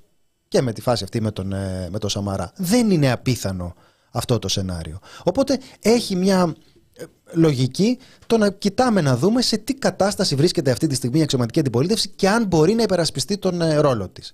Κρίσιμο ερώτημα θα ήταν ε, τι εννοούμε όταν λέμε αριστερά και κέντρο αριστερά; Τι διαφορά έχουν αυτές ρε παιδί μου, πώς τις ξεχωρίζεις; Τι γνώμη έχει δηλαδή για το ε, τείχος του Εύρου η αριστερά και τι γνώμη έχει η κέντρο αριστερά; Έχουν διαφορετική γνώμη; Γιατί αν θυμάμαι καλά, είναι λίγα τα κρίσιμα ζητήματα στα οποία οι υποχωρήσεις του ΣΥΡΙΖΑ γίνονταν στο όνομα μιας απεύθυνσης προς το κέντρο.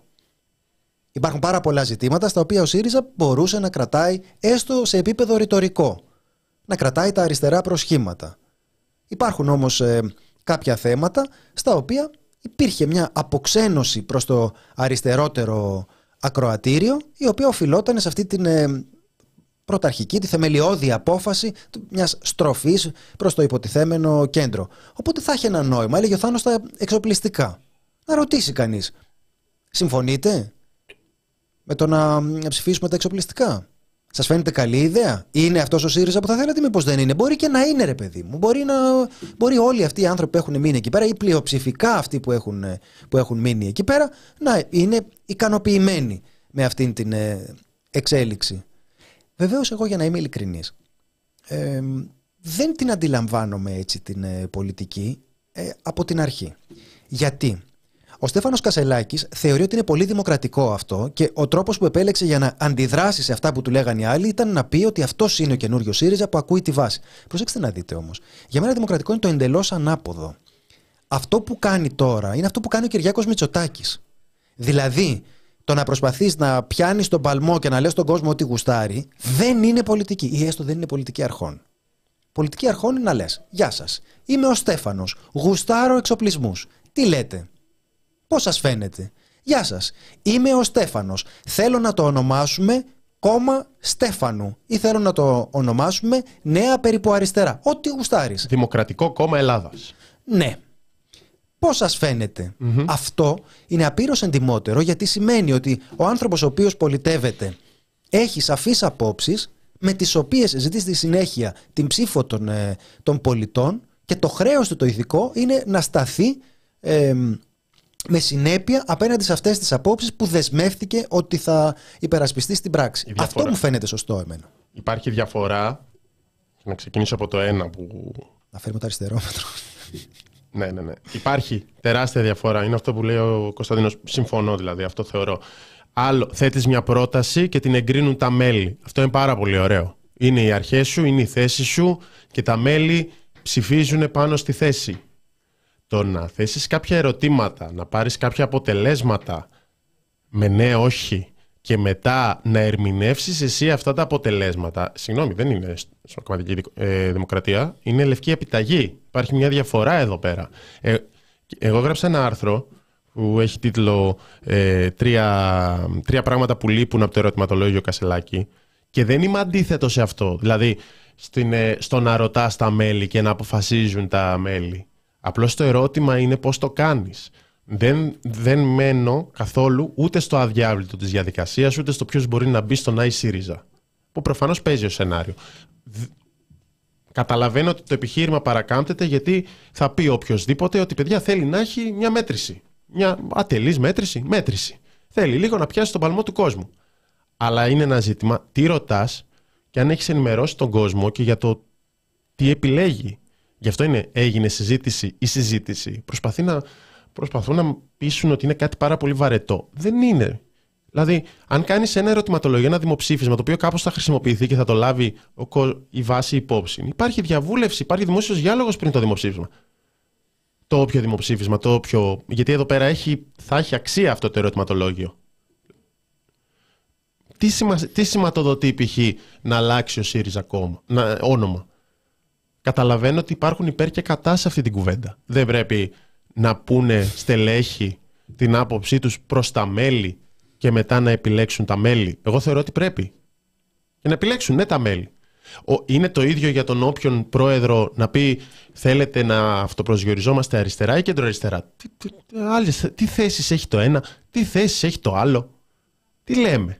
Τα πιο σημαντικά θεωρώ για, από αυτά τα ερωτήματα που θέτεις, στο στυλ εγώ απλώς θέτω τα ερωτήματα, κάποια αθώα ερωτήματα, είναι το αν είστε ικανοποιημένοι με, το, με τη δομή του κόμματος, με τη λειτουργία, με τα όργανα. Για μένα αυτά είναι τα πιο σημαντικά. Δηλαδή, είναι πασίγνωστο ότι ο κόσμος του ΣΥΡΙΖΑ δεν είναι ικανοποιημένος με το κόμμα του, γι' αυτό ψήφισε Στέφανο Κασελάκη. Και καλά έκανε. Ήταν μια δημοκρατική απόφαση. Αλλά το να πεις ότι είστε ικανοποιημένοι, μήπως θες να γίνουν ριζικές αλλαγές, προς ποια κατεύθυνση; Τηρουμένο των αναλογιών και ο Άδενο Γεωργιάδης. Το, το έχω βάλει ως παράδειγμα ενδεικτικά. Και τώρα σου λέει, είσαι ικανοποιημένος στο δημόσιο σύστημα υγείας. Δεν θες να βάλουμε απογευματινά χειρουργία. Θα το λύσω το θέμα. Δηλαδή δεν είναι δεδομένο όταν παίρνεις μια δυσαρέσκεια του κόσμου, δεν είναι δεδομένο θα τη στρέψεις σωστή κατεύθυνση. Αυτό είναι κάτι το οποίο πρέπει να εξηγηθεί. Θα μπορούσε αυτό να γίνει μετά το συνέδριο, αν κάνανε ένα συνέδριο το οποίο θα έθετε αυτά τα ζητήματα. Θα δει ο κόσμος του ΣΥΡΙΖΑ, τους εκπροσώπους του, να απαντάνε σε αυτά τα ερωτήματα, να τα βάζουν, άμα κάναν ταυτοτικό συνέδριο, κάνουν συνέδριο θέσεων που έχει μια κάποια σημασία, και μετά ας επέλεγε. Αυτό είναι το ένα. Και το δεύτερο είναι ότι επειδή είμαι λοιπόν της άμεσης δημοκρατίας και να ρωτάς τον κόσμο πού ήταν η, η επίκληση στο τι θέλει ο κόσμος όταν άλλαξες στην πάγια θέση του κόμματος για τα εξοπλιστικά; Όταν στρογγύλεψες κι άλλο τη θέση του κόμματος για τα εξοπλιστικά; Γιατί ο προϋπολογισμός Μητσοτάκη ψηφίστηκε στα, τα εξοπλιστικά στον προπολογισμό του Μητσοτάκη ψηφίστηκε με απόφαση Στέφανου Κασελάκη. Δεν ρώτησε εδώ που βλέπω και τα σχόλια που είναι επικριτικά, δεν ρώτησε π.χ. τον το Πέτρο, τον οποιονδήποτε, το, στο, στα, στον ΆΙ ΣΥΡΙΖΑ, τι να ψηφίσουμε στα εξοπλιστικά; Γιατί δεν το ρωτάς σε τέτοια ζητήματα; Γιατί εκεί πέρα εσύ ρωτάς, εσύ θέτεις και ο άλλος σου απαντάει κάτι δεσμευτικό; Δεν σου απαντάει κάτι γενικά; Είστε υπέρ της εθνικής άμυνας της χώρας; Υπέρ είναι όλοι υπέρ της εθνικής άμυνας της χώρας. Αλλά στο προκείμενο να ψηφίζουμε τα εξοπλιστικά του Μητσοτάκη, ναι ή όχι; Να ψηφίσουμε, δεν είναι εδώ ψήφος, αλλά να αντιπαρατεθούμε στα εξοπλιστικά 8,6 δις. Γιατί αναφέρω τα εξοπλιστικά όχι από κάποια ιδεολειψία. Ήταν το ζήτημα το πιο αμφιλεγόμενο που πέρασε αυτή την περίοδο της αρχηγίας του Στέφανου Κασελάκη. Στα ομόφυλα προφανώς, εντάξει είναι και ανθρώπινο δικαίωμα, δεν είναι ζήτημα δημοψηφίσματος, αλλά τουλάχιστον σε ψηφοφορίες τέτοιες, άμα θες να πεις ότι τα μέλη αποφασίζουν και εγώ ακούω, το κάνεις. Αν, αν αποφασίζουν όποτε σε βολεύει και λες τώρα θα κάνω δημοψήφισμα γι' αυτό, τώρα θα κάνω για το άλλο και όποτε σε, δεν σε βολεύει δεν κάνεις, ε, κάτι άλλο γίνεται. Είναι λευκή επιταγή. Λοιπόν, πριν να, πριν να κλείσουμε, θα θέλαμε να σας ε, πούμε λίγο για τον ε, και την αποστολή της Λαμπρινής στο ΜΑ εκεί. διαβάζω το, το κείμενο που έχει, που έχει συντάξει η Λαμπρινή που λέει από τις παρακαταθήκες του ιδρυτή μας του Κώστα Εφήμερου είναι η συνέχιση του αγώνα για την απελευθέρωση του Julian Assange. Το The Press Project υπήρχε συνεργάτη των Wikileaks στην Ελλάδα. Ο Assange ήταν το πρόσωπο της χρονιάς για μας ξανά και ξανά. Ήμασταν το μόνο ελληνικό μέσο που κάλυψε τις διεθνείς συγκεντρώσεις έξω από, τη φυλακή του Μπέλμαρ που διαπιστεύτηκε και παρακολούθησε τις δίκες του. Στις προηγούμενες δίκες λόγω καραντίνας μας είχαν δώσει το δικαίωμα να παρακολουθούμε ηλεκτρονικά μέσα. στις 20 και 21 Φεβρουαρίου. Θεωρούμε ότι οφείλουμε να καλύψουμε και την τελευταία δικαστική του περιπέτεια. Είναι το διήμερο που θα αποφασιστεί αν την επόμενη μέρα θα τον βάλουν στο αεροπλάνο να τον στείλουν στις δολοφονικές φυλακές υψής της ασφαλείας στον ΗΠΑ ή θα απελευθερωθεί. Δεν μπορούμε παρά να είμαστε εκεί. Λοιπόν, η Λαμπρινή βρίσκεται στο Λονδίνο γιατί η άδεια που έχει είναι να παρακολουθεί μεν ε, διαδικτυακά, αλλά υπό τον όρο ότι βρίσκεται σε βρετανικό έδαφος. Αυτή είναι η απάντηση που έχει, που έχει λάβει. Είναι αυτή η υβριδική μορφή διαπίστευσης, ας πούμε. Ναι, διαπίστευση έχει δοθεί μόνο, όπως ενημερώνει η Λαμπρινή, σε δημοσιογράφους από Ηνωμένες Πολιτείες και Αυστραλία και στη Λαμπρινή και σε εμάς. Για να παρακολουθήσουν ζωντανά τη διαδικασία μέσω τηλεδιάσκεψης που μπορούσε να γίνει μόνο αν είναι σε βρετανικό έδαφος. Γι' αυτό το λόγο έχουμε στείλει την Λαμπρινή στο Λονδίνο και αυτό έχει ένα κόστος το οποίο προφανώς έχει καλυφθεί, έχει φύγει η Λαμπρινή. Είναι αύριο και μεθαύριο η νέα δίκη για τον Julian Assange και το κόστος είναι 600 ευρώ.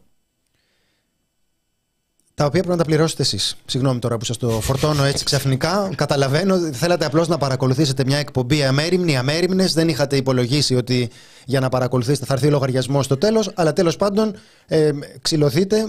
Ε, ζητάμε την ε, στήριξη του κόσμου όπως έχουμε κάνει τόσες φορές στο παρελθόν για την ε, Λαμπρινή. Είναι μια μικρή αποστολή, αλλά παρόλα αυτά ε, ζητάμε την ε, οικονομική στήριξη του κόσμου. Θα βγει εννοείται και ένα αντίστοιχο κειμενάκι για ε, σήμερα και αύριο. Το, το κάνουμε τώρα επειδή είναι πιο, είναι πιο μαζεμένοι, είναι κοντά, είναι μικρότερο το, το κόστος από τις ε, άλλες ε, εκπομπές που έχει κάνει, αλλά ζη, ζητάμε, ζητάμε παρόλα αυτά το, την στήριξή σας την, την οικονομική. Θα βγει το κειμενάκι με τις οδηγίες. Ναι, την έξτρα στήριξη, γιατί εντάξει, είναι μικρότερα τα κόστη από άλλες αποστολές.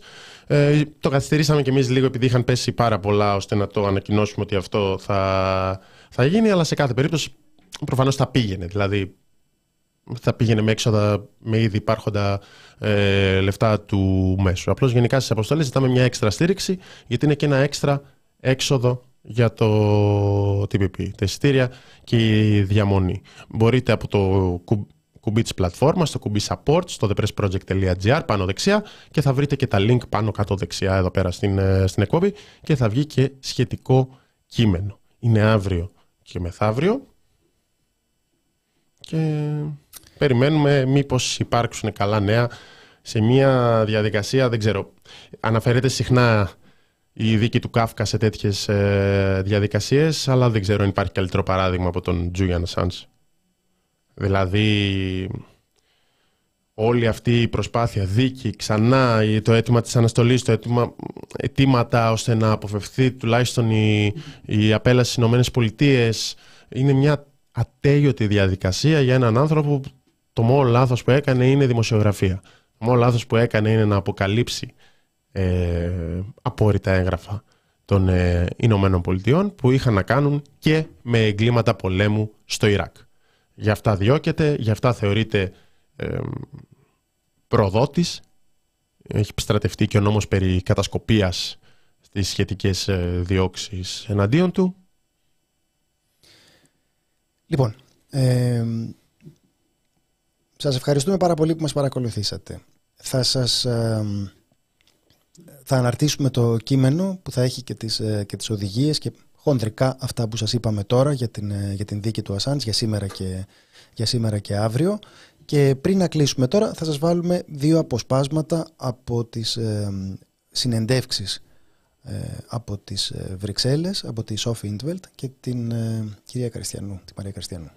Ναι, η Σόφη Ιντβελτ μιλάει σε αυτό το απόσπασμα για το γιατί αγωνιζόμαστε για το κράτος δικαίου και είναι πολύ ωραία η απάντησή της, γιατί πολλές φορές αυτά τα ζητήματα δημοκρατίας μπορεί να παρουσιαστούν και ως πολυτέλεια. Ότι κάθισε και ασχολείσαι τώρα με θεσμούς, με το αν λειτουργεί η ανεξάρτητη αρχή, με το ο Άριος Πάγος και δεν ξέρω εγώ τι.